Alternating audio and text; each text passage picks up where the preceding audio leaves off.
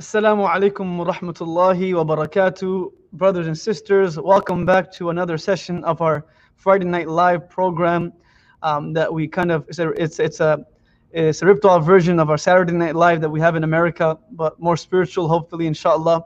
Uh, once again, we are, we are joined by some exceptional guests from different parts of the world, uh, from different parts of America one of our dear friends, Shuyukh, who is a founder of an institution in California, Sheikh Hamza Mehtar, will be joining us. And we're also joined by a world-renowned nasheed artist who does other things as well, but one of his one of his many talents is that he recites poetry in the Urdu language. Yesterday we had it in the Arabic language with Mu'adh al-Nas, and hopefully the, the crowd that speaks Arabic enjoyed that. And even those that didn't speak Arabic were able to enjoy the melodious tone that he was reciting his poetry in. Um, sometimes the language is not, you don't need to understand the language to have an effect in your heart. This is why many Sahabas didn't understand Arabic, but the Quran still penetrated into their hearts. The condition was not that they understood Arabic, the condition was that their hearts were soft. So Jazakallah khair for joining. And as you're joining, please say Assalamu alaikum wa rahmatullahi wa barakatuh, because you know that's that's that's necessary. Without that, we can't start the program. Say salam and inshallah We'll let the ball roll. We'll begin with uh, some Quran recitation, and inshallah, from there on, the rest of the program will get going. This is a special edition. It's called the Hajj edition because Sheikh Masmadi will also be on, and they'll be continuing their virtual journey through Hajj, inshallah ta'ala. Bismillah. Assalamu alaikum wa rahmatullahi wa barakatuh. How are you doing? Alhamdulillah. How are you, Mufti Alhamdulillah. So for the crowd, you might remember him from Ramadan him and um, Qari Nul Huda recited the entire Quran. And uh, if you have your children part of the Miftah talent, you might remember him from there. Uh, if you have any complaints, please tell me, you know, so we can take care of him. You know, if he's late at all, no, mashallah, do a great job with with all of your kids. So inshallah, he's he's back on campus. He's joining us from Warren, Michigan, next to me. Idris, you ready? Alhamdulillah. What are you reciting for us today? I'm reciting from Surah Al-Rahman. Oh, okay. Let's let's do it, big guy. Inshallah. Bismillah. Okay. أعوذ بالله من الشيطان الرجيم. بسم الله الرحمن الرحيم. الرحمن علم القرآن. خلق الإنسان علمه البيان الشمس والقمر بحسبان والنجم والشجر يسجدان والسماء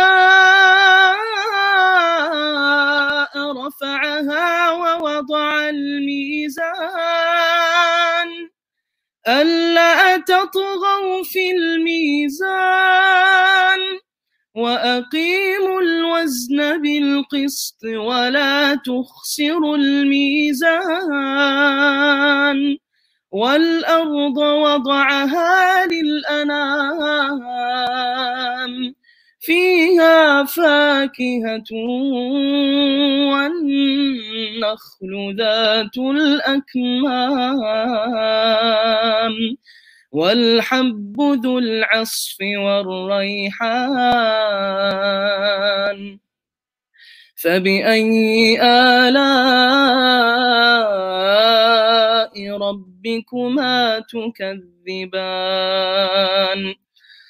خلق الإنسان من صلصال كالفخار وخلق الجان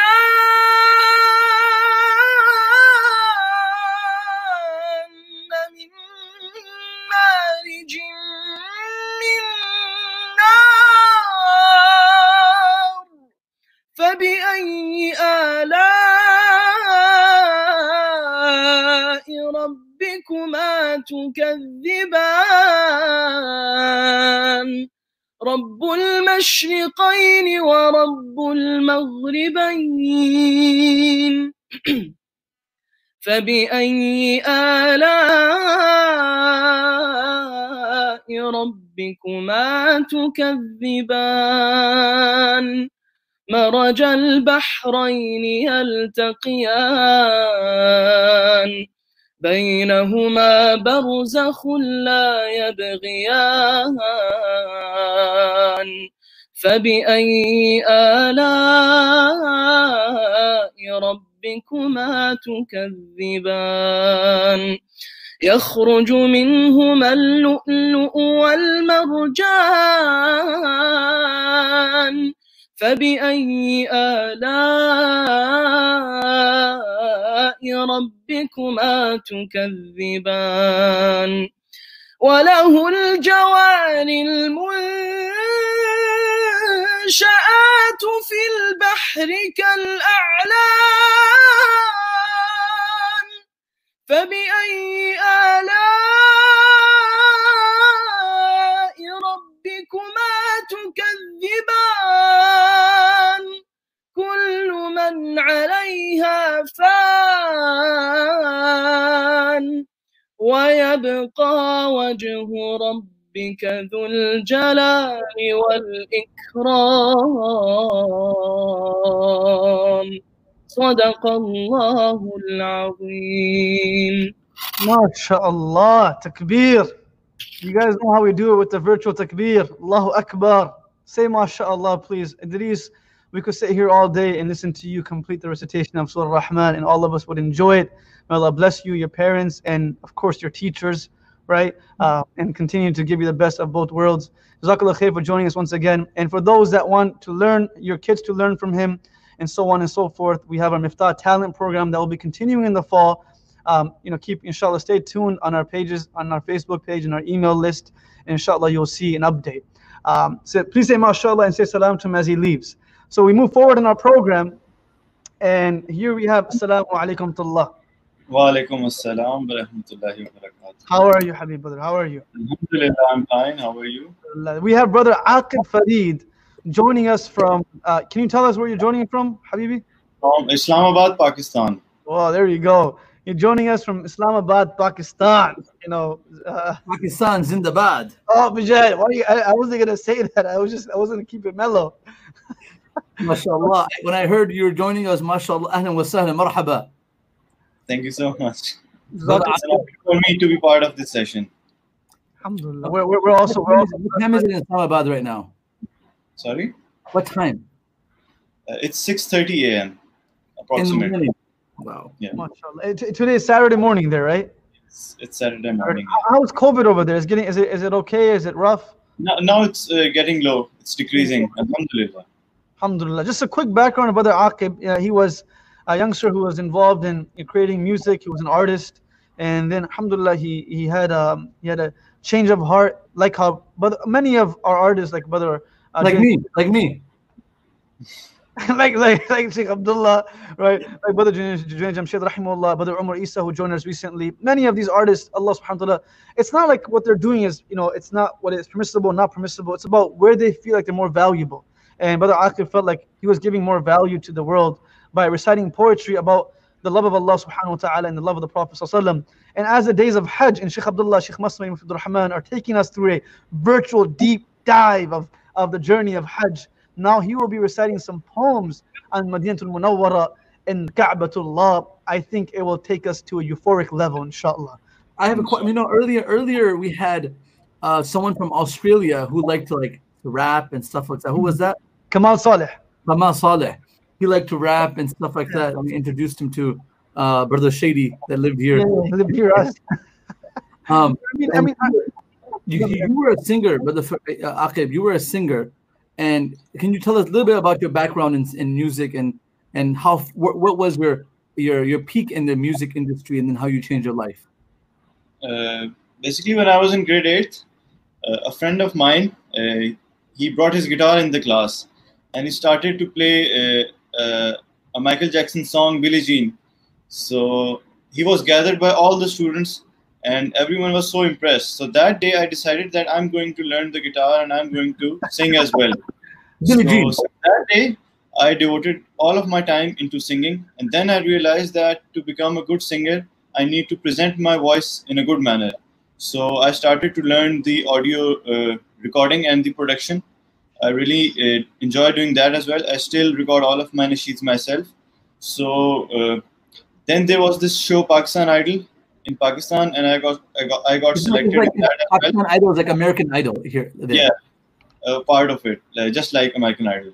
Hmm. So I used to perform in different colleges and uh, universities in my city. I wasn't that famous, but I was getting, uh, like, I was getting famous did you perform on Pakistan Idol.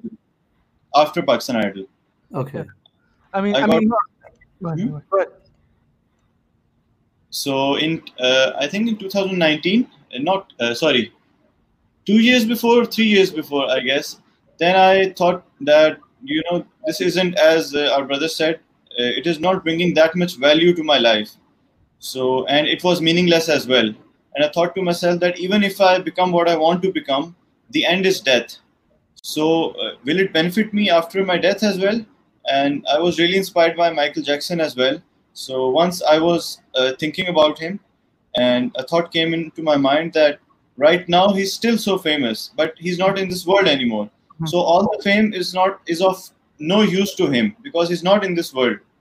So then I thought that in what state is he right now? Is it the fame and all the all the his songs are they benefiting uh, benefiting him or not? So that thought came That into my of, mind that, kind of, that, that thought process changed your mind. Afra.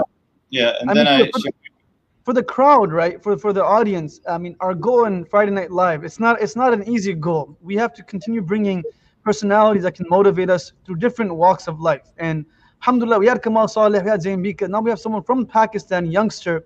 Many people think that Pak youngsters back home in our countries have it easy, but there's their own they have their own challenges. They have their own they have their own ways of getting through the challenges of being youngsters in any part of the world and finding Allah subhanahu wa ta'ala. Alhamdulillah, Brother Aqib is with us today. He also has a clothing line that I shared in the in the chat. And you know, please support him, support his work, support he has he has a he has 200,000 plus subscribers on YouTube, right? Uh, I wasn't telling him to make sure he gives us gives us some of those subscribers too, right? Um, alhamdulillah, and uh, that's just a number. Alhamdulillah, we don't. That's not that's not the goal, right, Bijan? Yeah, I mean, we, we, Right. we, are- we, we, if Allah is pleased with us, we don't need the followers and the So inshallah, Brother Aqib, what what what, what are you starting with, inshallah? Uh, I was thinking of starting with Ilahi Teri Chaukat Par. I really like that myself. Bismillah, inshallah. And after you finish your first one, we'll join you again and give them a recap of it. Inshallah, we'll continue.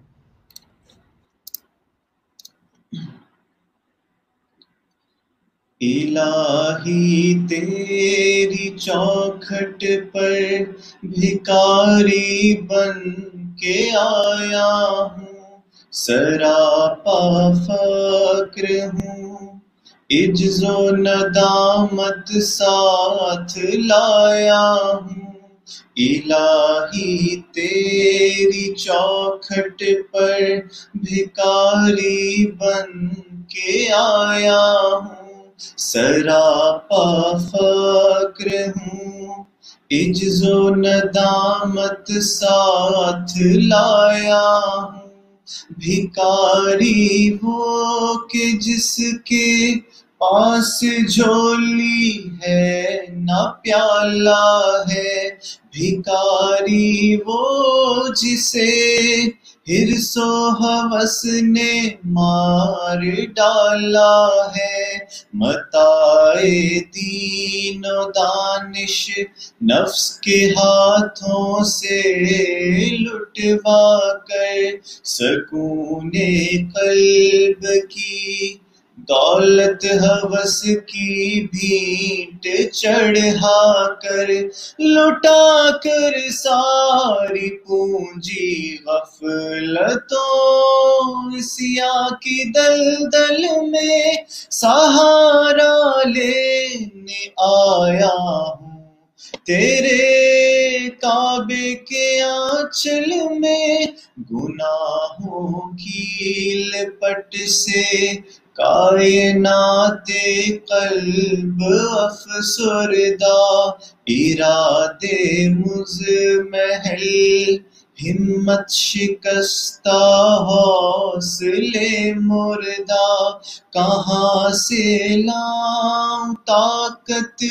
دل کی سچی ترجمانی کی کہ کس جھنجھال میں گزری ہے گھڑیاں زندگانی کی۔ خلاصہ یہ کہ بس جل بھن کے اپنی روح سے، آہی سے۔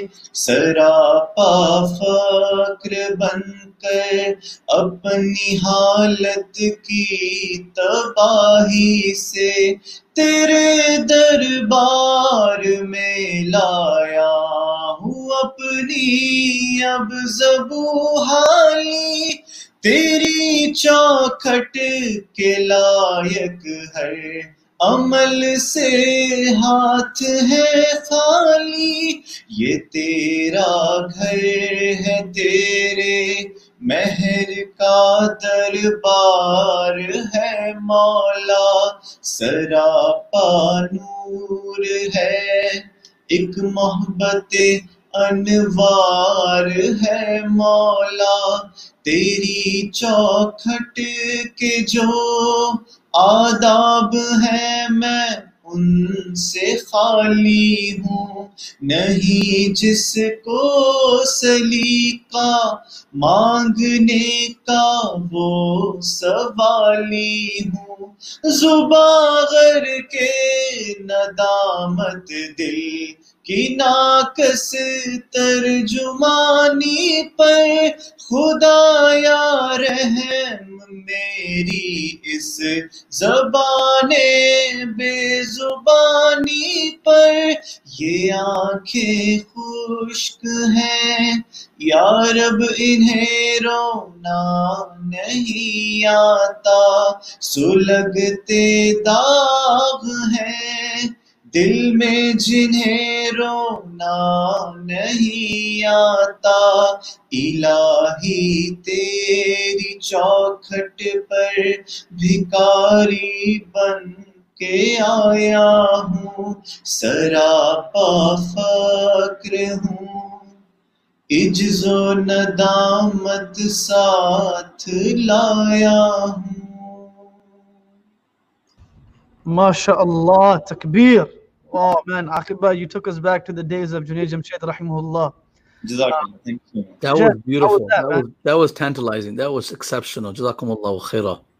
For, for the crowd that doesn't understand, we can't give you a full recap, but just in a nutshell, um, the, the, the, po- the poet is saying, Mufti Taqi Uthmani uh, wrote this, and he's saying that I'm coming back to your house, O Allah, and I'm, I'm poor, I'm a beggar. And I'm not a beggar because I don't have money or wealth, I'm a beggar because I don't have your mercy, your forgiveness, and your love. And that's pretty much the, the, the, the overview of the entire poem. It's online, and the translation is also found online. But Aqib, you started us off with Makkah, Al Mukarrama, Al Muharrama. And where are you taking us next? Are you taking us to Medina Munawwara? Inshallah, inshallah. You know, Ak- but Aqib, I do have a request or wahi khuda hai. I'm sure you know. You But- want me to do it right now? After we can do it after. We do that at the end, inshallah. Let's do, let's do one. Let's. I, I think you you have um, um, Muhammad ka Roza or Mawlaya Salli, one of those two, inshallah. Allah. I think Maulana Salim I want to do right now. Okay, Bismillah.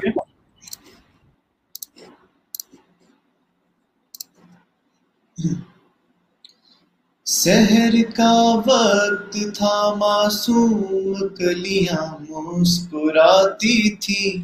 ہوائیں خیر مقدم کے ترانے گنگناتی تھی۔ ابھی جبریل بھی اترے نہ تھے کعبے کے ممبر سے۔ کہ اتنے میں صدائی یہ عبداللہ کے گھر سے مبارک ہو، شہ ہر دو جہاں تشریف لے آئے۔ مبارک ہو محمد مصطفیٰ تشریف لے آئے۔ مولا یا صلی وسلم دائمًا آبادن اعلی حبیبی کا خیر الخلق کلہم۔ نہ کوئی آپ جیسا تھا، نہ کوئی آپ جیسا ہے۔ کوئی یوسف سے پوچھے، مصطفیٰ کا حسن کیسا ہے؟ زمین و آسماں میں کوئی بھی مثال نہ ملی مولا یا صلی و سلم دائیمن آبادن اعلی حبیبی کا خیر الخلق کلیہمی دلیل زندگی وہ ہے، کمال بندگی وہ ہے۔ کوئی بھی دور ہو، اس میں میرا جے آدمی وہ ہے وہی تو دین دنیا ہے جو باتیں آپ نے کہی۔ مولا یا صلی وسلم دائیمن آبادن آلہ حبیب۔ بی بيك خير الخلق كلهم. سلام اس پر کے جس نے بے کسوں کی دستگیری کی. سلام اس پر کے جس نے بادشاہی میں فقیری کی. سلام اس پر کے جس کے گھر نہ چاندی تھی نہ سونا تھا. سلام اس پر کہ جھوٹا بوریا جس کا بچھونا تھا۔ درود ان پر، سلام ان پر، یہی کہنا خدا کا ہے۔ خدا کے بعد جو ہے، مرتبہ صلی اللہ کا ہے۔ وہی سردار عالم ہے، وہی غم خار امت ہے، وہی تو حشر کے میدان میں سب کی شفات ہے۔ شفات کے لیے سب کی نظر ان پر لگی ہوگی۔ مولا یا صلی وسلم دائمن آبادن آلہ حبيبك خير الخلق كلهم Subhanallah. I mean, honestly, I'm you're you're you're you're, um, you're softening my heart, man. Subhanallah. MashaAllah, that was beautiful. That, that, that's a feed that you know we, we we listen to a lot because it's a background of it. It's speaking about the Prophet Sallallahu Alaihi Wasallam. Of course, is durud, but it's also speaking about his life. That you know, um, asked Jibril, Jibril was asked that who is the greatest person in the world by the Prophet and he was the response came that it's Allah, and after that there's nobody but you. That, that's that's it. There's no one else. right so i mean that that nasheed is again speaking about the love that not only the, the creation has has with Allah with the prophet but the love that Allah has for the prophet right that whole concept that he is a habib and a habib is one who is not a khalil Habib is one who on both ends they're both doing their job to make each other happy. And Khalil is where one is putting in all the effort, and the other one is being pleased. Habib is where Allah is pleasing the Prophet, and the Prophet is also pleasing Allah subhanahu wa ta'ala. So that poem kind of summarized that concept in detail. Uh, Bijan, I think we have time for one more. Sheikh Masmi is waiting. One more. Okay, which one do you want? also, Bijan, inshallah, Brother Aqib, it's a surprise for people. will be joining us one more night in the Hajj nights. So, Wow. yeah, one more night. Don't tell them when. We, we- we have to keep the audience coming on every night. So when you come, they'll be there too, uh, inshallah. But but um, which one, Bijan? Wh- wh- which what do you want to end with, Habibi?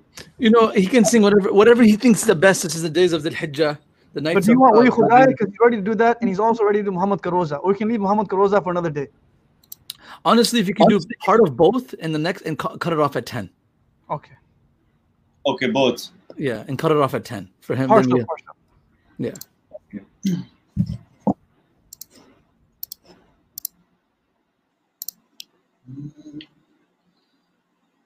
کوئی تو ہے جو نظام ہستی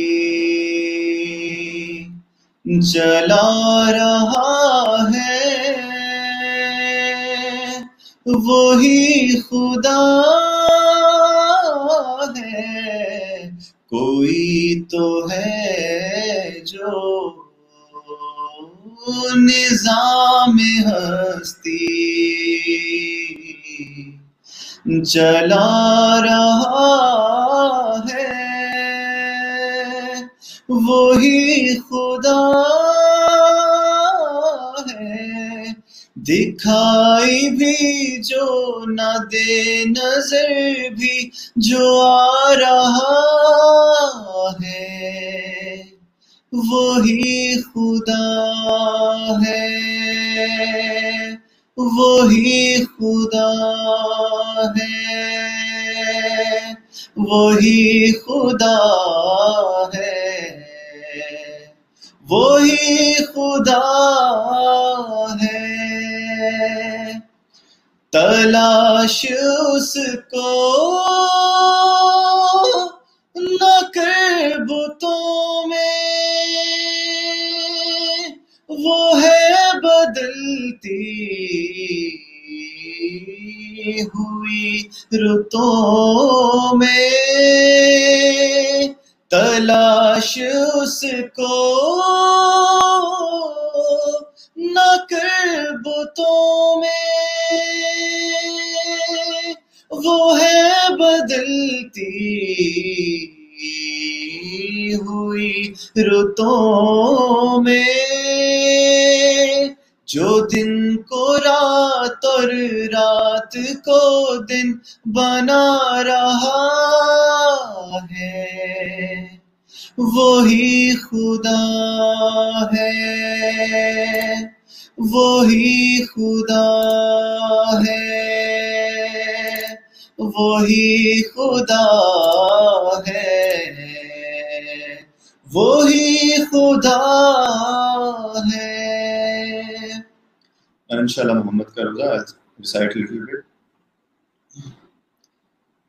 محمد کا روزہ قریب آ رہا ہے بلندی پہ اپنا نصیب آ رہا ہے۔ فرشتوں یہ دے دو پیغام ان کو۔ خبر جا کے دے دو ان کو فرشتوں کے خادم۔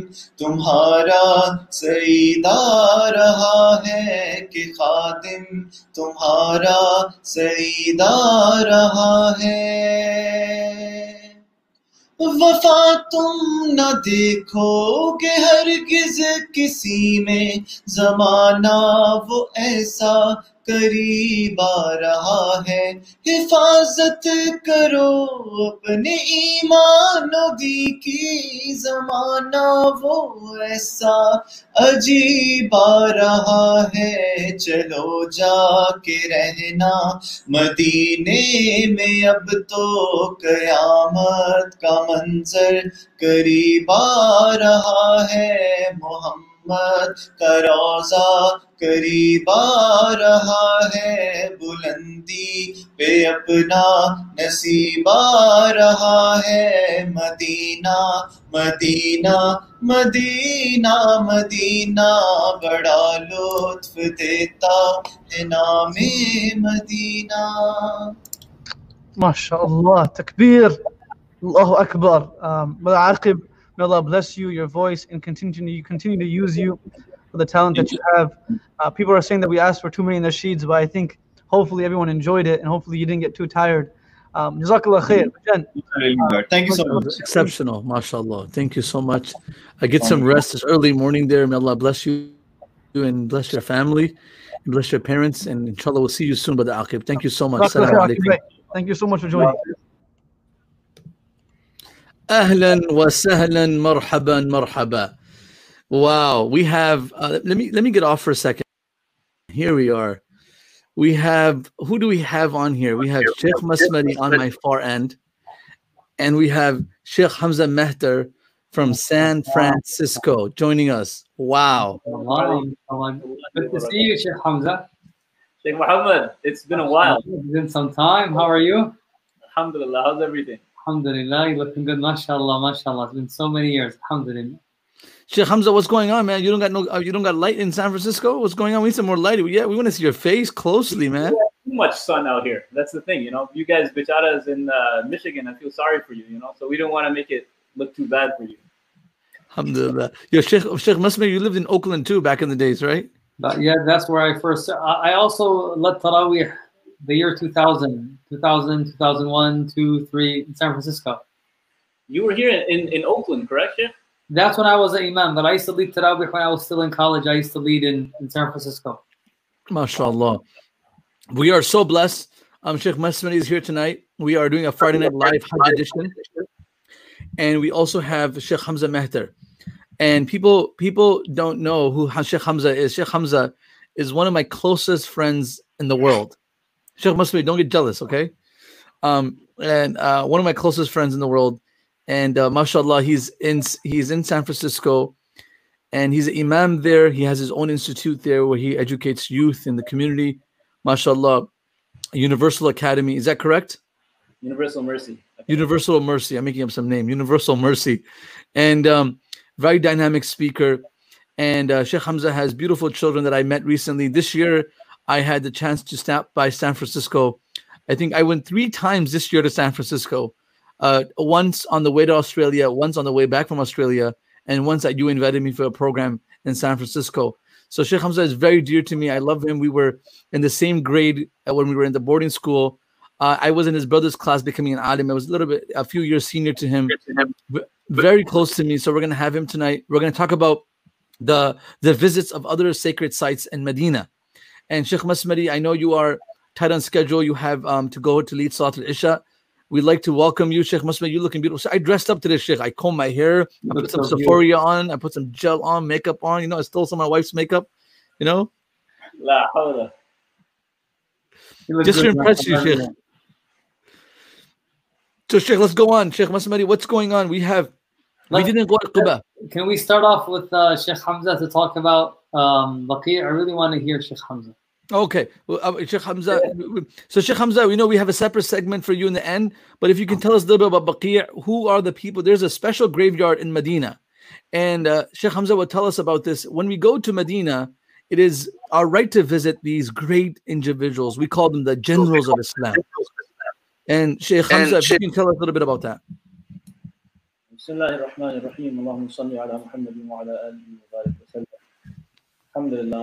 reward all of you for your uh, programs. I've been benefiting. I know a lot of our family and our community is also benefiting. Uh, but it's it's this time, you know, Dhul Hijjah, uh, the days of Hajj, where it's a very unique time that we're in. Nobody from our community. Can I can I kindly ask you to speak a little Yeah. louder? I don't know if you're far away from the mic. We are really like we we are very excited up here. I don't know if you're that excited as as much as we are. Well, California people are always laid back.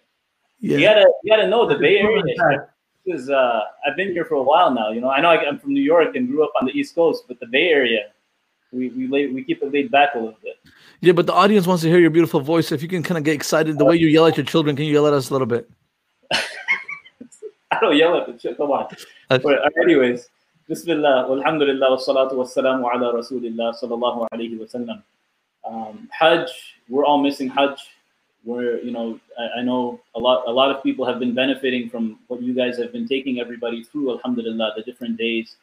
Um, and it really, you know, with uh, Brother Aqib just sharing those nash- anashid, it really takes, you know, your heart is there, you know, always. Medina, Medina to Munawwara, especially, uh, and Baqi al Gharqad or Jannatul Baqi' as it's referred to. And one of the, the reason we always, you know, the graveyard of Medina.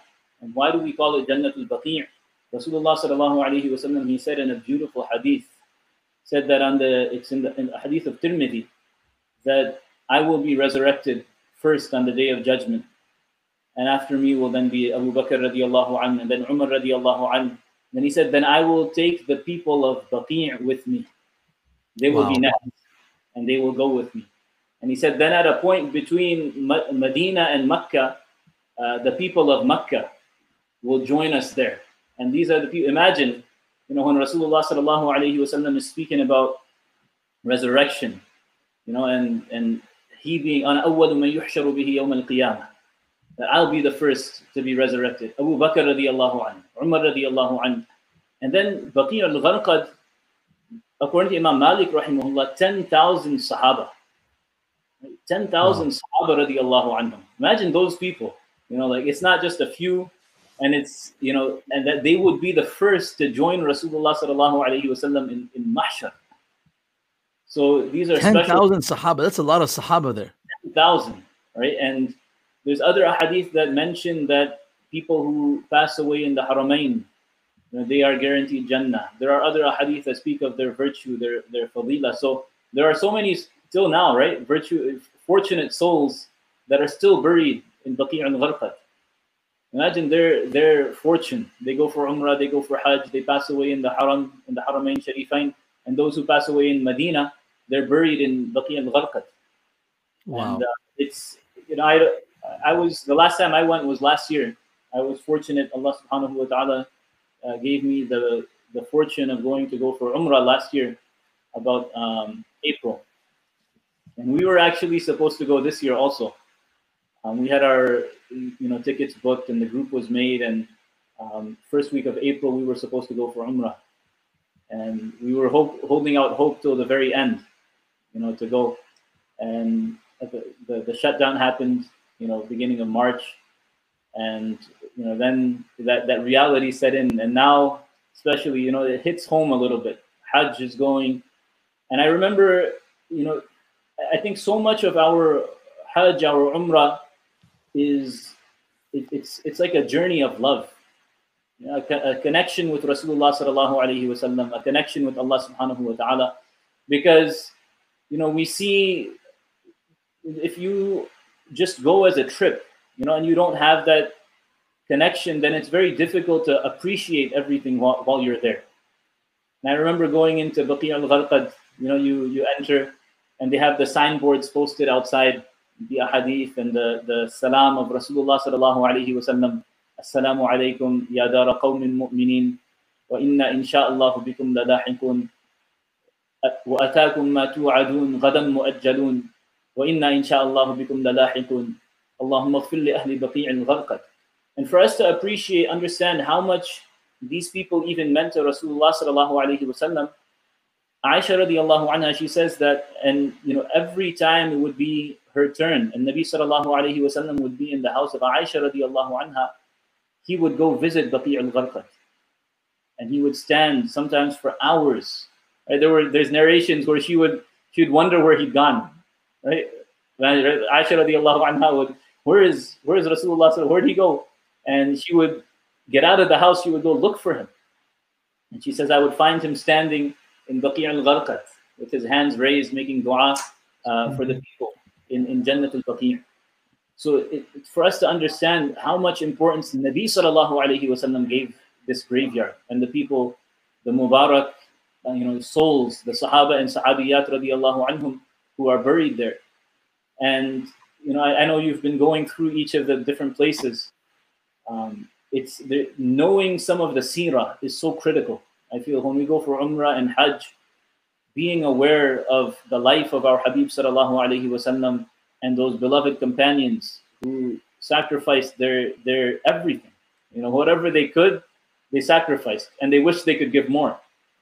And it's such a you know you you we, we talk about giving sacrifice a little bit you know whether it's our it's money or some time or something that we some effort that we put in we give we focus our children you know studying deen for some time different ways that we but these were people who left nothing they left nothing except they put it on the table Oh, you yeah. have so, so many examples we read through the seerah and when you go there it really hits home when you visit you know Makkah, Medina, and it's like you're reading, you're living those pages of the books of Sirah. Amazing. Like- Sheikh Hamza, who are the notable people buried there? Just share some names. So, I mean, there are 10,000 of them. Can you just give us some notable figures, you know, just top of the Sahaba that are buried there? So out of the Ashara Mubashirin, uh, out of the Khulafa al-Rashidun, Uthman radiallahu anhu So, is buried in Baqi' al-Gharqad. He's buried Uthman, Uthman bin Affan is also the son-in-law of the Prophet the third, khila- the third Khalifa of the Muslims buried there. the son-in-law twice. Twice. The Nurain. high-ranking Sahabi, uh, you know, beloved to Rasulullah sallallahu alaihi wasallam. And there's an interesting thing with him. Uthman radiallahu anh, when he would go to the graveyard, and when Always he was cried. He was Khalifa, right? And he would spend hours. It was famous about him. He was a person who cried very easily. He would read Quran and he would cry. He would stand in Salah and he would cry. And he would spend hours in, in the graveyard and he would cry. And some of the companions would ask him, they say, you know, when even when Jannah and Jahannam are mentioned, you don't cry like this. And he and he would stand by the side of the grave and cry. And he narrated that hadith of Rasulullah sallallahu alaihi wasallam. He said that you don't understand what I understand. I heard my Habib sallallahu alaihi wasallam saying that this is this grave is the first stage when a person leaves this world. And if a person is successful here, then everything after that is ease. And if a person fails here, so they had that that reality, that love. His grave is um, towards the very end, right? So those that know, with um, you know, when you're exiting the Rawda Mubarak, right? You you you do ziyarah of Rasulullah sallallahu alaihi wasallam, and you come out. Uh, you know, the qibla is towards the south, right? So you come out from that the side that's on the east, and if you continue straight and just a little bit to the right, that's where the entrance of uh, Baqi' al-Gharqad is. Um, last year, I was, uh, you know, we took the group, and Baqi' was one of the things that I did alone. Yeah. Um, Baqi is one of the things you should do alone. It's one, Yeah. right, Sheikh Masmadi? Right. Mo- mo- moments alone. Yeah, do. alone. So I, actually, so I we I went for Umrah with my family. So I took my eldest daughter with me when I went to Baqi'. Wow. um, and because I really because once they get older, they don't get the chance, you know, to go. Um, and so I really wanted to take her, and she wanted to go. And um, you know, and I was I would I would stop at each grave That's smart. and explain That's the story, smart. explain the I'm- story I'm of the surprised they let her in, Sheikh I'm surprised they let her in. She was small. She was five years old that last year. Oh, okay. okay. Oh, wow. So you know, the, the the guard was actually very very like you know one of the guards. He took us along, and I had the map with me. And um, I, at each grave, I was telling my daughter the story of each Sahaba or Sahabi, uh, Sahabiya, uh, you know, at the at, at- as as we passed each grave, and um, Mashallah. yeah, it was it was it's something else because you just connect with each of these as you're entering, right? It's the family of the Prophet sallallahu alaihi wasallam On the right. right? The Ahlul Bayt on the right, um, some of his aunts on the left, Correct. Safiya radiallahu anha, Safiya.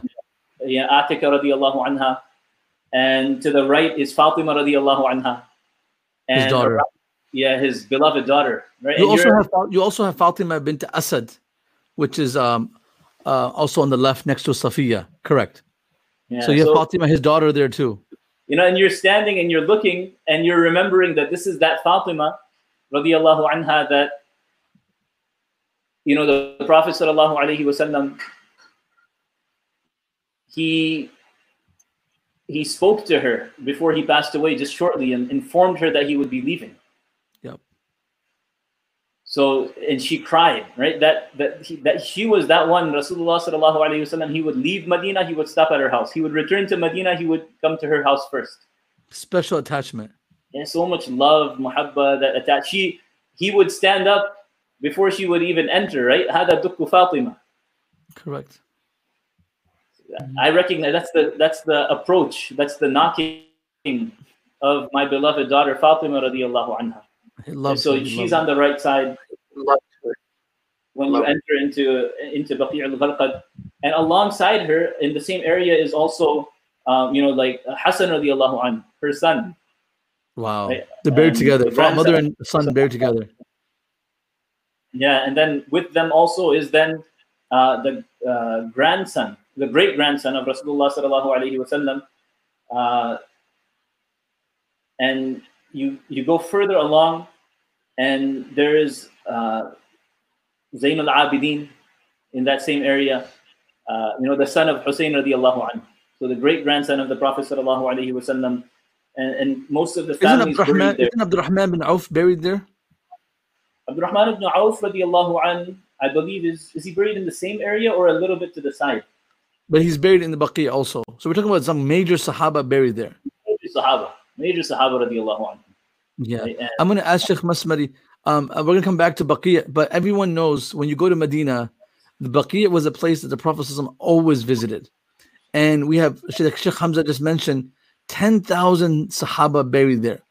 Amongst the majority of the wives of the Prophet, Maymuna is not buried there, Khadija is not buried there, but the remaining of the wives of the Prophet are buried there. So Aisha, you know, um, Safiya, these are uh, Hafsa, buried in Baqiyah. I mean, this is a very special place.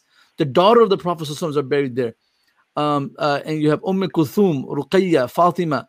Um, they're buried there. You know, you have um, Aqil, uh, Aqil, Ali radiallahu anhu's older brother, then, then Ja'far's sons, Abdullah bin Ja'far, buried together.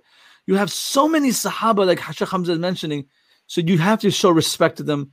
And it's sunnah to visit the graveyard and remind yourself about the next life. But remind, basically, when you stand there, you say, man, these are people that gave it all, like Hamza said. That's how you're supposed to be. That's how you're supposed to leave the world. And then anyone that is buried in Baqi, that in that graveyard, is going to get the intercession of the Prophet ﷺ. The Prophet ﷺ said, "Whoever dies in Medina and is buried in Medina, I will take them to Jannah with me." So you have all of this happening. I want to take the time to go to Sheikh Masmari because Sheikh Masmari has maybe 10, 20 minutes with us. And he's going to go, and Sheikh Hamza will stay because San Francisco is three hours back. Sheikh Masmari has to go for Isha. Um, I can still see, I can still see the daylight and behind your your blind, so you know it's daytime there. Um, Sheikh Masmari, please take us to Qiba. One of the lo- locations that we have to visit, we must visit, is the first masjid established in an Islamic community. Sheikh Masmari, take us along to this place. What's the reward of Qiba? Tell us a little bit about it. Allah yazikum al khair. Assalamu alaikum wa rahmatullahi wa barakatuh, everyone. Thank you for tuning in. Jazakum Allah khair. My dear brother Sheikh Hamza, Sheikh Abdullah, thank you so much. And we miss Sheikh Abdul. Hopefully, bidnillah, we can see him tomorrow. Uh, so before we go into Masjid Qiba, Sheikh Hamza mentioned a hadith where Aisha radiallahu anha followed the Prophet sallallahu alaihi wasallam because he would go to Baqi' al-Gharqad and give him salam and he would remain there for some time. So Aisha radiallahu anha, Umm al-Mumin followed the Prophet sallallahu had some doubt, where is this man going in this late time of night? Subhanallah, even though this is just, it's, it's something related to fiqh, but the ulama alayhim rahmatullah use that hadith as evidence of the permissibility of women attending or visiting the cemetery. For Aisha radiallahu anha visiting the cemetery and if there was any prohibition, he sallallahu alayhi wasallam would have taught her and told her, do not come again. So it's just, it's something else. And that's why I was surprised they allowed Sheikh Hamza to bring in his daughter, but she was only five.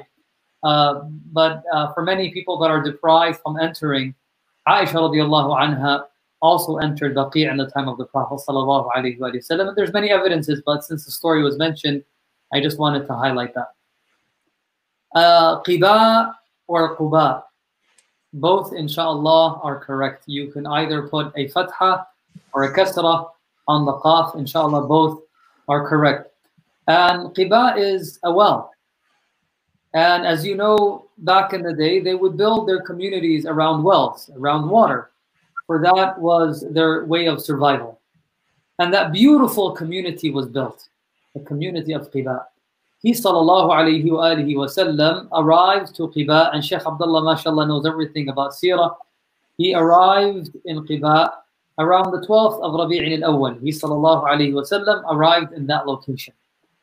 He stayed among the families. How beautiful is this man knowing that the city that he is going to is waiting for him. Everyone was excited, not knowing where the Prophet ﷺ was heading to and when he will arrive. So he arrives in Qiba and he stays there for a few days.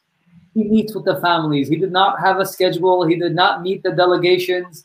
He did not meet the tribes. He was just with the families and the chil- children, building a solid foundation. And this is how he humbled himself, sallallahu alayhi wa. And people came together, Um, and Ahl al-Siyar mentioned, people of Sirah, the ulama of Sirah, say that he, sallallahu alayhi wa sallam, remained there for four days. Four days. So until about 16th of Rabi'in al He, sallallahu alayhi wa sallam, then prepares himself to go into Medina. That was on Jumu'ah. the plan for the Prophet ﷺ was to give the first Jumu'ah of Islam in, in Mecca. Oh, sorry, in Medina. So he decides to leave, he gets ready.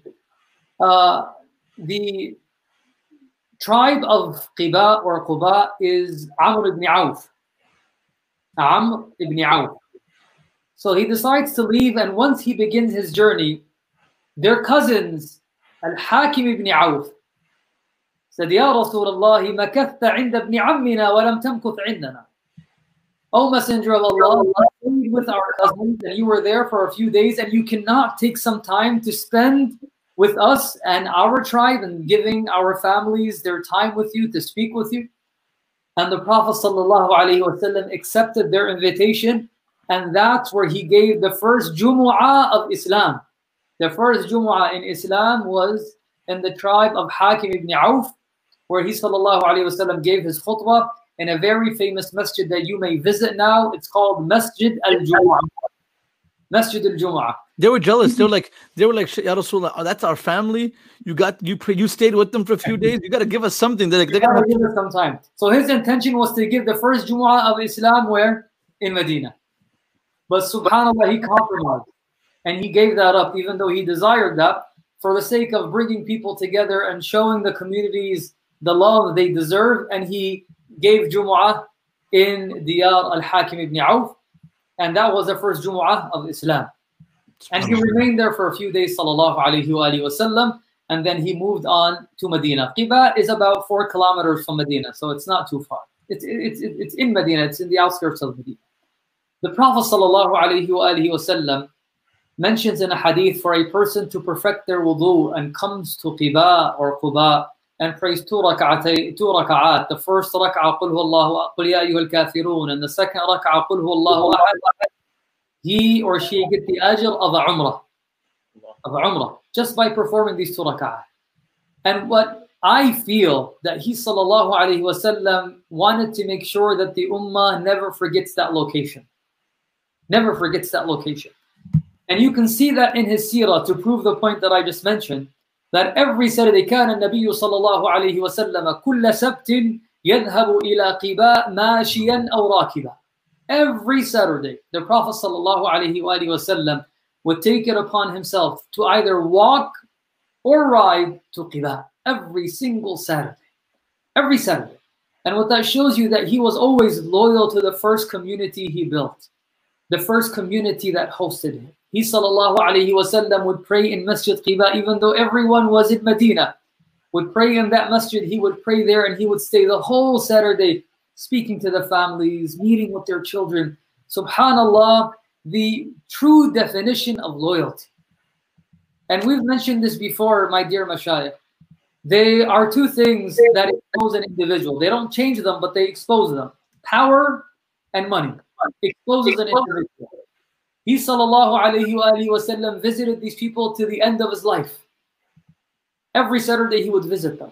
Nothing changed the Prophet ﷺ, powered by his message, spreading all over the Arabian Peninsula and thousands of people embracing Islam, he never compromised. He never lost touch with that community. He showed them respect. He never changed as he gained power, as he became popular. Sallallahu alaihi wasallam. This is a lesson for all of us.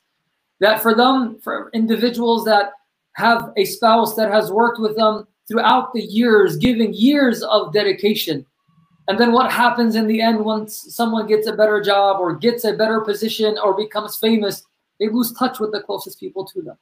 He sallallahu alayhi wasallam gave us the true definition of loyalty. Always remain loyal. Always remain your humble beginnings. If you want to know where you're going, know where you were at.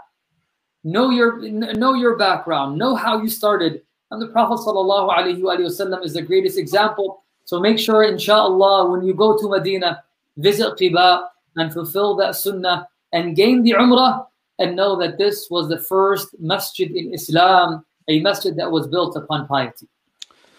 Sheikh Masmari, every time we go there, it's just unbelievable. Like, you know, Sheikh Hamza, you've been to Qiba. How does it feel when you get there? You just, you know, it goes through your head. La masjidun ussisa ala taqwa. Allah, Allah calls it a masjid. You know, imagine that when we say something praising a building or praising a place or praising an individual, But Allah is saying that this masjid was established, was built on taqwa. SubhanAllah. That's uh, it, it's something else. Amazing. You know, the the Prophet ﷺ was a, a very unique person. Talk about the walk. How many miles is it from Medina to Qiba in the walking? Four kilometers. Sorry?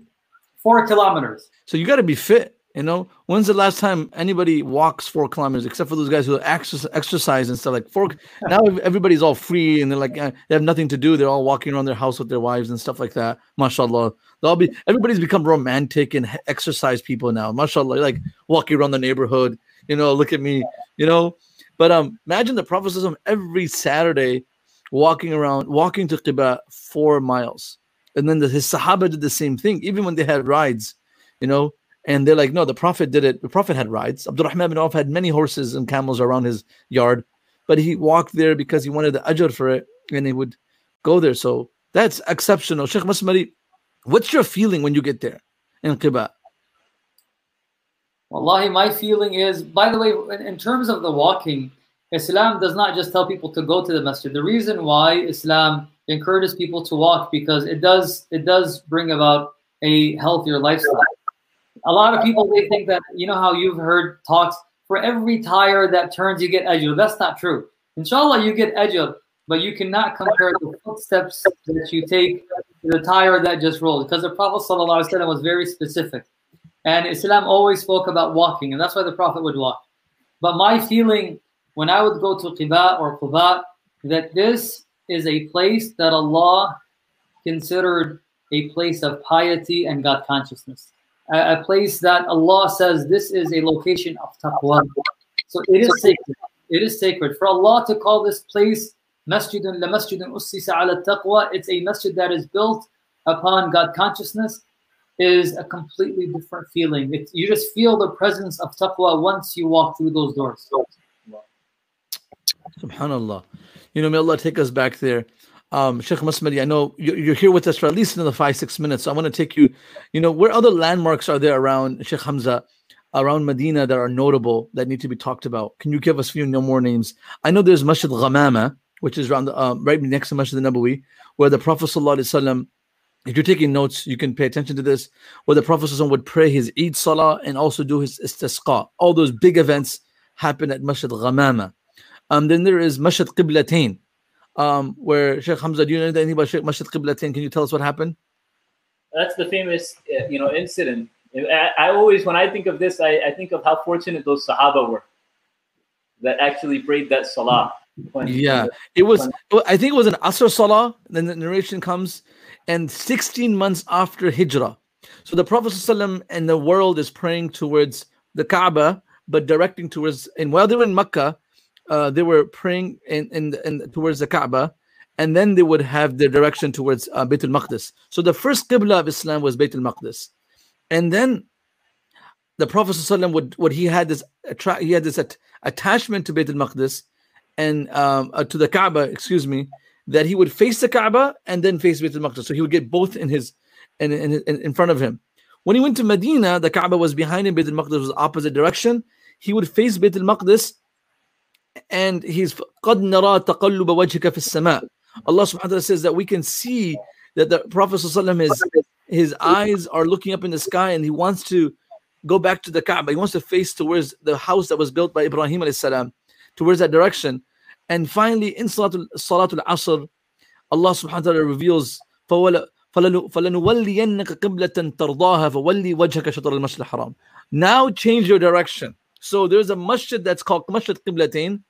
it at one time had two mihrabs where opposite sides of the wall. I don't know if they have it anymore, but the Prophet was praying, and then in his prayer, he was cha- told to change directions. This is why scholars also say that if you're praying the wrong direction, while you started and you did your research, and someone tells you you're praying in the wrong direction, say you came to someone's house or you're at the hospital, at the mall, at the airport, and now you're praying the wrong direction, and someone tells you, hey, buddy, you're praying the wrong direction, you can move in salah to the right direction, and your salat's accepted. After you do tawriya and you do your analysis of the qibla. I remember this happened to me at someone's house. I started salah. I was imam. Imagine imam. I came to my friend's house. I'm like, I gotta pray salah, you know, and I just, you know, I just, I don't know why. I thought this was the qibla. I did my little research, and I, you know, I took my I took my, I The right took my- direction. you know how you know how you know how I tell the direction, right? I, I take my tongue, I put it, I, I take my hand, I put it in my tongue, and make it put moisture on it. I, feel the check wind. right? Check the wind. Take the wind going east, northeast is right there. Figure it out. so um I started praying salah, but unfortunately this was indoor. There's no wind flowing. So so I prayed, and uh the girls in the house were my students. They're like, How do we tell the sheikh is praying the wrong direction? You know? And then um anyways, I had to change my they told me in Salah, change my direction. So that's Masjid Qiblatain. Um uh that is a, a place to go to visit. That, Another place that ayah, that ayah, um, in the context of of sirah, right? فَلَنُوَلِّيَنَّكَ قِبْلَةً تَرْضَاهَا. Mm, that's it. You know, from from the moment Rasulullah SAW was was in hijrah, right? When he came to the point, him and Abu Bakr radiallahu anhu, where the what's the I forget the place where the road, you know, for you could turn to the direction back to Mecca after they came down from the hills and they came to the main road, or they could have continued to Medina. And there's a famous hadith there where Rasulullah sallallahu alaihi wasallam he paused and he kept looking back at Mecca.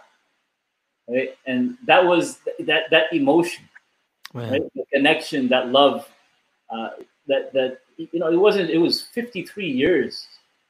He had only known that place as home, and it's not just any place. You know, Yep. it's, It's Makkah. not, it's, it's not Flint, Michigan. You know, this is Hey, this is- hey, Flint, Michigan is beautiful. it's Makkatul Mukarrama.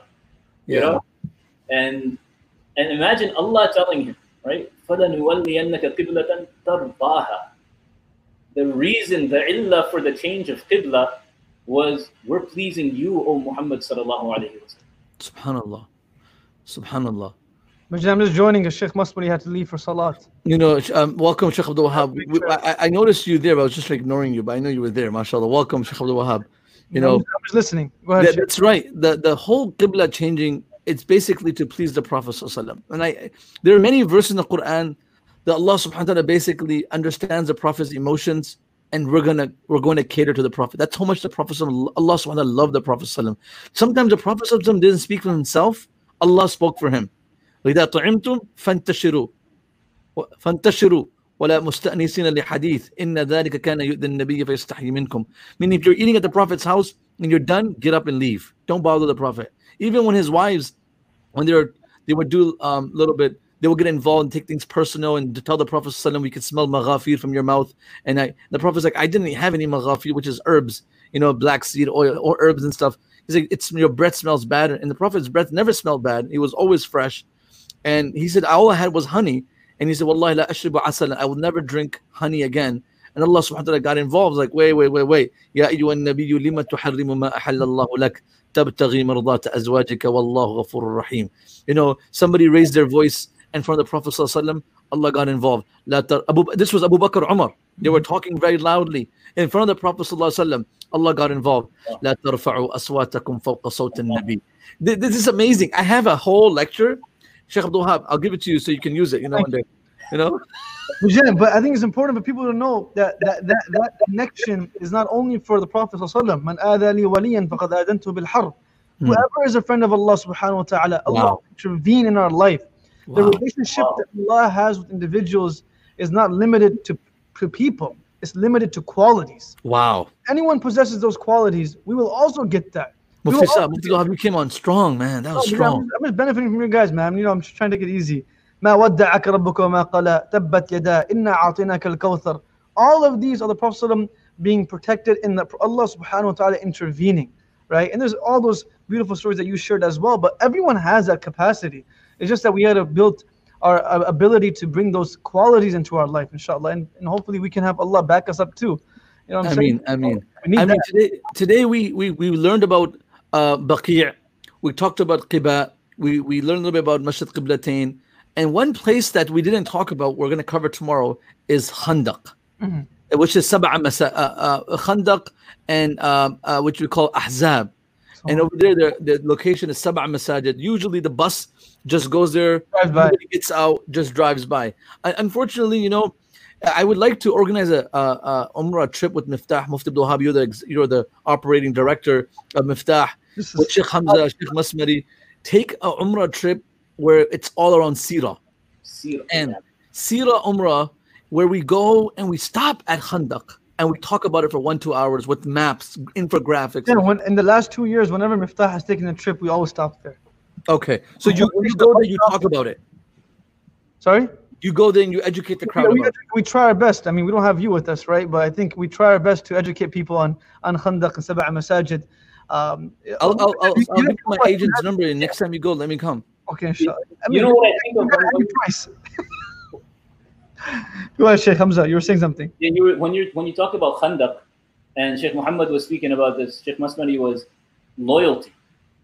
You know, loyalty because Khandaq was there was not like apparently there was nothing in it. You know, it looked like there's this huge army coming. We're Ten standing- thousand. 10,000, we're, we're digging a trench with our bare hands, half of the Sahaba radiallahu anhum. It, there's no food. Hmm. You know, hmm. they're, they're falling over in hunger.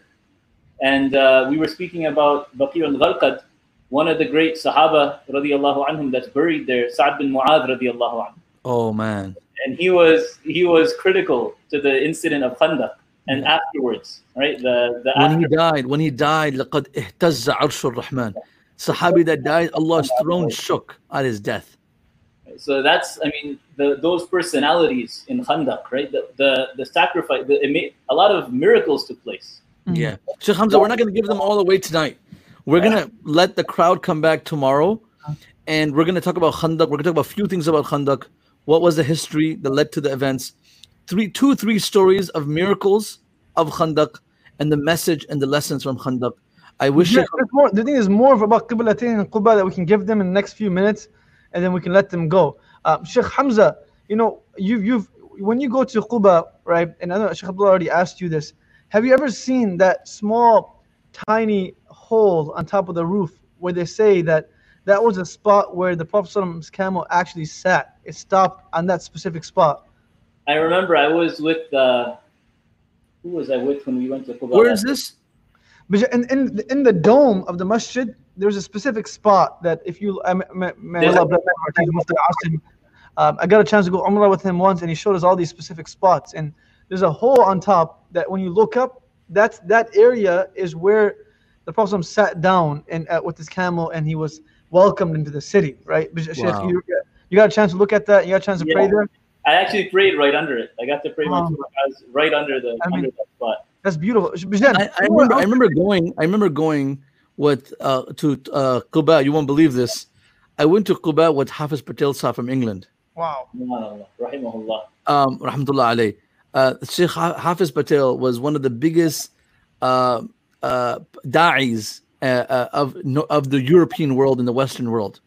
In 2001, when I went for Hajj, my mom and dad and Hafiz Patel Sahib's wife, daughters, were all in one. We were together, and uh, and we were going on uh, the most famous uh, t- tour guide of Medina. His name is Brother Zaki, and he is the most. Now he's old. Now his children do it, but he's all the scholars of the world that come from, especially South Asia, even like Sheikh Tariq Jamil and great great scholars. They go through him, and their families get tour of Medina. He's been there all his life, born and raised in. Mashallah, he's old now. He would give us a tour. So I remember going with Hafiz Patel. I was sitting there was no space in the van to sit because I was the youngest, me and Abdur Sheikh Abdul Rahman. And um, they sat me between the driver and the great scholar Hafiz Patel. So I wasn't that, there was no seat there. I was just sitting there illegally, sitting in the middle. Bijan, you know, you know, we were there in that van too. We're just on. Oh, you were there? Okay, well, you guys, you guys were there. I, I forgot. So you guys were probably sitting in, in the back. I was sitting in that tight location, but I don't the, remember it. I don't remember it at all.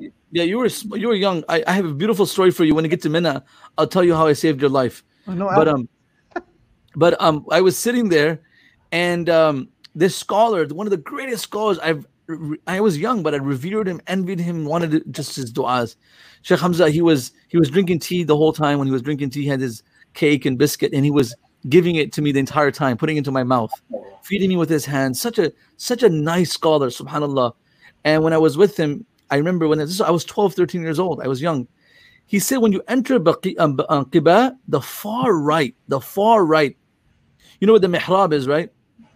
That's the mihrab of the imam. And Sheikh Hudayfi, I heard his son used to be, I don't know if still the imam there, but his son is the imam in Quba, who's the imam of Medina, his son's the imam in Quba now. He's been there. So you go to the far right. That was the original Qibla, the original structure. People don't know this. And I got the opportunity. Every time I go there, I pray there. And some of the Hajj people that went with me, Dar es Salaam, I talked them, I took them there. And honestly, it's so beautiful that you know, finally, can you imagine? After 13, after 10 years of persecution, they got their own place to pray. You know, like I, I don't know how you guys can relate to this. Like the city never gave you permission to build a masjid, right? And you've been in like lawsuits for 10 years with the city, with your county, near all these Muslims are taking over, they're radicalizing our community, these fanatics. And then you have these lawsuits going back and forth with your county. And 10, 10 years later, in this 10 years, so many people have died. So many people have migrated to um, other parts of the country. Over here, we have Muslims who migrated to Ethiopia, uh, you know, to uh, Najashi. So for them to like get the permit to have their own masjid, this was a big deal. Hmm. And with the and the imam is the Prophet Sallallahu The imam is the, imagine having a, a, a masjid and the Prophet is your imam and you've been approved. This is a huge deal. This is so sentimental to these people. People don't understand. People just walk in like, oh, Quba, there's some birds outside. People selling miswak out there. You know, this is huge. This is, was the first time that Muslims can feel that they can pray. SubhanAllah. And these are Sahaba who enjoyed to pray in the masjid. You know, like, so uh, I, I just how I think about Quba. You know, uh, Sheikh Hamza, you, you want to add something about Quba? You know, the just that narration, the famous narration of Abdullah bin Salam radiallahu anhu, right? The arrival in Medina, that 1st Mm. arrival, the, the, what we're talking about, that sentiment behind it, that feeling, the emotion. Yet Rasulullah sallallahu alaihi wasallam had his, you know, the focus was what? Unlike us, sometimes we achieve something and we get, uh, you know, happy or over excited because of what we've done, and Mhm. we calm down or slow down. But Rasulullah sallallahu uh, alaihi eh, Abdullah bin Salam was a, a Jewish scholar. He's mm-hmm. coming. He's what's all this fuss about? You know what's going on? Why, why does everyone want to? And I want to go see this person. Let me go see if he's you know the, if he's the real deal, It's a real deal. It's not, it's not just all hype. right? And he arrives. He comes and he says there's a whole crowd of people, and they moved. And the first time I laid eyes on Rasulullah sallallahu alaihi wasallam, the first thought that crossed my mind was, this is not the face of a liar, right? And then he said the first words I heard out of his mouth were "Afshu salam wa at'imu at-ta'am wa silu al-arham wa sallu bil-layli bil-layli wan-nasu niyam tadkhulu al-jannata bi salam." Rawahu Abdullah ibn Salam. Right, the beautiful the the the message that he came with was always the focus. Right, it was always the people around him. It was Translate that, Sheikh, translate that, if you don't mind.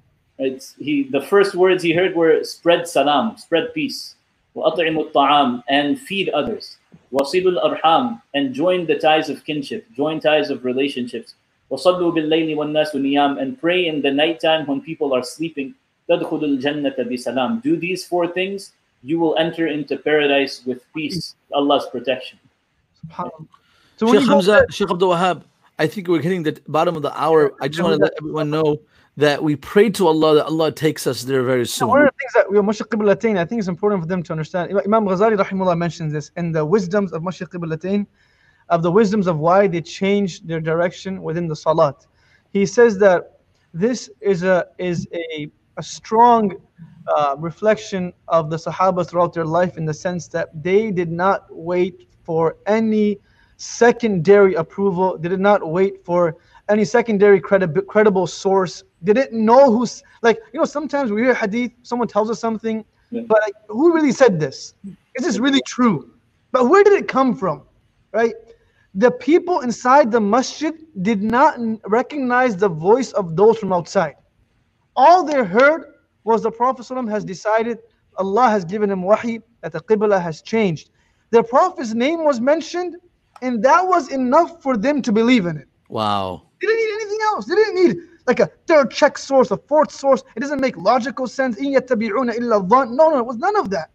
If the Prophet's name is attached to something, even if I cannot do it, there should be nothing but reverence and love for that command. If I don't understand it, that's not a lacking within the command or the amr, that's a lacking within my ability of connecting. Because it doesn't really make sense. Why would you change your qibla? Fiqhan, when you look at it in a, in a, in a, in a, within the lens of jurisprudence and law, their salah would still count. Salat will still count because it's about how you begin your prayer in that sense, right? You started properly, it was perfectly fine. But in between, without recognizing the voices, it wasn't the Prophet who came to them and said, Hey, change. It was random people. And there's a wisdom in that as well, because if the Prophet came, then of course you change. But if a person you don't recognize his voice comes, there has to be a secondary check. But no, the Prophet's name is mentioned. We must accept it. We must move forward with it. It is important for us in today's time as well to not get caught up in, uh, of course, we have to always make sure we check what's coming to us, but don't get caught up in the hypersensitive society of always having to triple check something. If the Prophet's name is mentioned, we should have some love for it. If we can't do it, we find out how we can do it. And we ask the people that are around us to support us in doing it. Right? And that's that's a story or a wisdom Imam Ghazali shares about Qiblatain. It wouldn't be there if there were people who always doubted the statement of the Prophet ﷺ فَلَا وَرَبِّكَ لَا يُؤْمِنُونَ حَتَّى يُحَكِّمُوكَ فِيمَا شَجَرَ بَيْنَهُمْ ثُمَّ لَا يَجِدُوا فِي أَنفُسِهِمْ حَرَجًا مِمَّا قَضَيْتَ Allah says this is the only time in the Quran where Allah takes qasam by your Lord. He could have said فَلَا وَرَبِّي فَلَا فَلَا وَالرَّبِّ فَلَا وَاللَّهِ فَلَا وَرَبِّكَ I take qasam by your Lord. And Ibn Kathir rahimahullah says whenever la comes before a qasam, it's amplified even more. لا أقسم بيوم القيامة La wa rabbika. I swear by your Lord, Muhammad sallallahu If these people don't believe in what you bring, meaning they don't decide all of their matters and affairs based upon what you brought down, then they have not brought iman in their life. We have to submit to the commandments of the Prophet It's not just about what comes from the Quran, it's about the prophetic tradition, and that's what makes us different, right? May Allah bless Mufti Abdul Wahab. That was that was heavy. That was heavy. I just felt like you, know, you guys already spoke about so much, but Qiblatain, we kind of, you know, I just felt like we should add something. But may Allah bless Sheikh Hamza for joining us all in San Oh man, Sheikh Hamza, we, we miss you so much. We love you for the sake of Allah. I gotta visit you guys in Miftah, inshallah. We want you to join us next time and and be with us, and hopefully you can visit us in Michigan soon. And hope your family is well. What can you quickly tell us how many kids you have? Three, alhamdulillah three kids. Sheikh Hamza is a scholar. Sheikh Hamza's brother is a scholar who's also imam in San Francisco. Sheikh Hamza's brother-in-laws are both scholars. Father and, is, is yeah, a master. Yeah, and Sheikh Hamza's sisters are scholars and also run they control scholars. MashaAllah. You know? Um, and uh, mashallah, Sheikh Hamza's father and mother have so much favors upon me and my brothers that we can never pay back. He was um he was uh, was he he was your teacher. He was your math teacher. mentor for us. He was he was Sheikh Abdul Aziz, Sheikh Abdul Wahab's academic teacher also, and he was a mentor for them. He was a mentor for me. I love him so so much. I miss him so much. When I was in San Francisco a few months, I right when COVID started, there was like one two cases in San Francisco. I was in San Francisco in March, and I saw his father. I could not hold myself. I I I sat down and I went straight to kiss him. He has so much love for us. We love him so much protect him. We, me and Sheikh Hamza spent 10 years together. No, no, no, no, no, more than 10 years. More than okay. 10 years. No, no, don't, don't check. Don't check the dates. But, but at least one decade. Too much time, but you, you have to tell them, perhaps if you have time, how he took care of you when you had your um your uh, appendix appendix, appendix surgery. By the way, for the crowd, Sheikh Hamza is from Burma. He's Burmese, right? So it, there's a diverse there's a diversity within the scholarship in North America, right? There's not just Pakistani, Indians, and Arabs. There's other people as well. May Allah protect the people of Burma. Yeah, Sheikh Hamza, we're going to conclude on this, keep it a little personal. And, and, oh, just a side point. Yeah, Sheikh Abdullah loves Burmese food also. Don't, don't, I do not like Burmese food. I I will never criticize food, but I will not eat your culture food. So, you know, uh, so the story we don't want to go all the stories. When I used to travel to Sa- Seattle, and uh, families in Seattle would invite me. Sheikh Hamza is married to a, a, sister from a family from Seattle, and my brother is married from a, sis- a sister from Seattle. They're both friends, Sheikh Abdul Aziz. So we are kind of like almost family here. And um, Sheikh Hamza, well, I talk about the appendix. This is one of the things that I remember that I think if Allah was to ask me that you had, do you have a friend that did some favor for you that you will like can never pay back? And I will say Sheikh Hamza's name for that. Oh. Uh, when I was 14, uh, 15 years old, uh, I had s- severe ab- abdominal pain, and I didn't know what it was. Boarding school. I was in a boarding school. My parents were all the way in Michigan, and I was living in Toronto. It's just five five hours away. If you include the border harassment, another five hours. You know, um, so we were there, and I was 15 years old, younger, I think, and I had some extreme pain, and um, I and um, I don't know why. I feel like uh, uh, stomach pain or something go away, and then I, I didn't know what it was. Then I said, let's let's go to. And for the for the few hours I was in pain, like twelve hours, Sheikh Hamza was providing me food, care. He was he was literally the medical caregiver, social worker, fighting for my rights, trying to get rights. You know, you have to fight for your rights in boarding schools. You know, like can you get a ride to the airport or the hospital? Do you have insurance? Do you not have insurance? Like it's like my social worker fighting for my rights. You know, because you know sometimes, you know sometimes like everyone's just read some Fatiha, get better. like, Sheikh like, no, this is not a Fatiha stuff. This is something real serious. You know. Anyways, I finally went to the hospital, and it was at late at night. You know, at 12 a.m. And I don't know what happened. Some I think the X-rays and the the CT scans were uh, fully not operating. Oh, they didn't have someone to operate them. The doctor said, take some medicine, you know, to go home. Excuse me, Bijan? Literally, he said stomach pain. He checked my stomach. He said, go I, home. I, I didn't know. I, I, we were. Uh, by the way, Yeah, yeah, the doctor's like, you you have were very problem. young. You, s- you that's the only time I thought you weak, man. You were really weak. I was really weak, you know, and you and he's like, you have probably some gas. I was like, man, this is a this is a painful gas. You know, like, you know, this is not. and, and I knew it was something serious because Sheikh Abdullah, you know, he, He doesn't break. he didn't care. If you, you could break his leg in hockey and he would keep playing, you know? Like, I I don't know. The stomach pain was bad, so I, I came back, spent the whole night in pain. Sheikh Hamza served me all night. Fajr time, I was like, "It's bad." Then I was like, "Listen, I'm gonna die. I need to go back to the hospital. Let's go back to the hospital." So I went back to the hospital at 9 a.m. in the morning, 10 a.m. in the morning. I, he fought for my rights again. went to the hospital. I said, "Listen, I don't care. Get me to the CT scan. Get me to whatever test right away." They put me through the testing right away. I fought for it, and Sheikh Hamza was with me to the hospital. And and he wasn't like 20 years old. He's 15 years old. He's he's younger than me. Sheikh Hamza is younger than me by a couple of eight, uh, years. And then he um he um go through signs like your, your appendix about to blow up. I was like oh really? Now you guys know to finally have a quick surgery. And I was like I came here last night. Why didn't you guys treat me then? They're like oh we apologize. Anyways Sheikh Hamza has Bijan, what did they tell you? They told you, Bijan, if you waited any longer, it would have blown up inside of you. Didn't they tell you I, that? I think they tell everybody that, but you know, you know, but the but it was it was serious, and Sheikh Hamza knows I'm very sensitive when it comes to food. I do not not I do not eat seafood, and I've traveled with him to his uncles in Seattle. He has so many relatives in Seattle, and they always have the most, you know, expensive, elegant seafood. Burmese food. It, Burmese food is a very unique taste, and it's good food. I, I like, you know, it's good people, good food. Everything is good about them. You just I don't don't have an appetite for it. You know, I'm a very picky eater. And Sheikh Hamza would set me up all the time. set me up. And I love him for that. You know, alhamdulillah. I miss him so much. I miss your family. Please give our salam to your parents.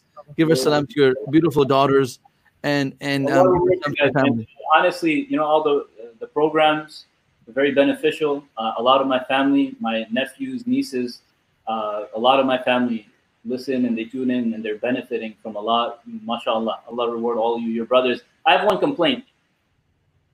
I- I- Where's Sheikh Abdul Aziz? Where, where, where's, Who, who's Sheikh Abdul Aziz? In the hiding, man. No, no. Who? Excuse me. Who's Sheikh Abdul Aziz? what, what is this? What's this discrimination? Just because he's a middle child? What, Are you his, are you are you his social worker now? He's a social worker too. Sheikh Abdul Aziz is our third brother. So you saw me. Uh, my name is Abdullah. Uh, Mufti Abdul Rahman calls me Baijan because I'm the eldest in age. Sheikh Abdul Rahman is eldest in knowledge. And then uh, Sheikh Abdul Rahman is number two. Sheikh Abdul Aziz is the, he's number three. And Sheikh Abdul Aziz is um he is in he's going to the third year in medical school. So when you're in medical school and you are um, taking your steps, you are useless. That is your usefulness, man. yeah, he's going to be useful after six, seven years when he makes money. But right now, right now he's, you know, he's heavy. Send inshallah to everyone in the crowd. We won't need to ask for Miftah sustainers as much. Know, Allah Barakah and his efforts and what he's doing. Sheikh Abdul Wahab is number four, and Sheikh Abdul Rahim is number five, who actually has a severe migraine. So make dua for him. Allah give him shifa.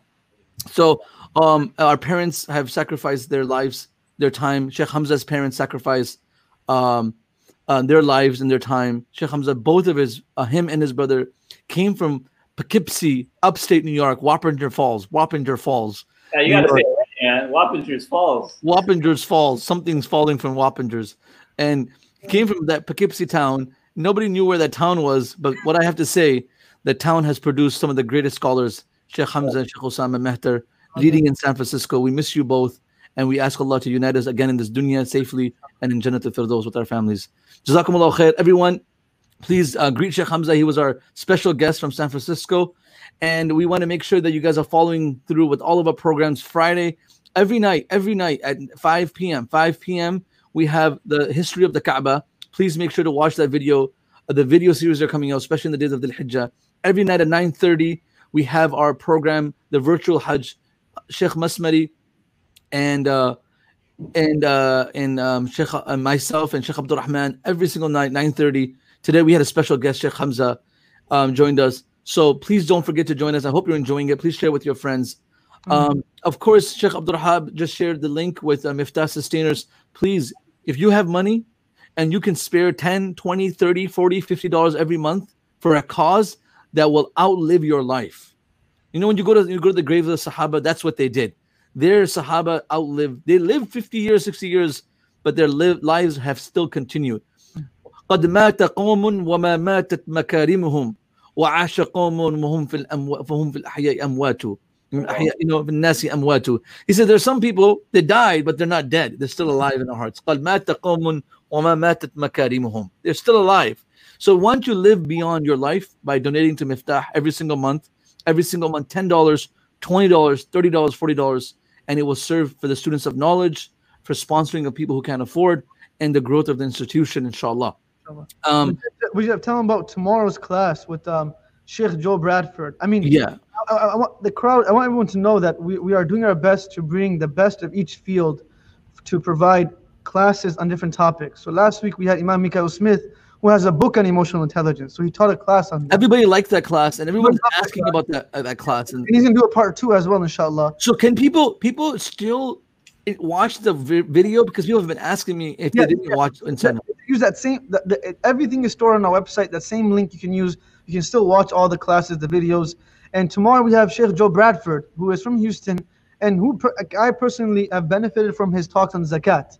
Um, who speaks about zakat using the same traditional um, foundation. Hold, hold on, hold on. Let them know that if they got to pay zakat, they can give it to us too.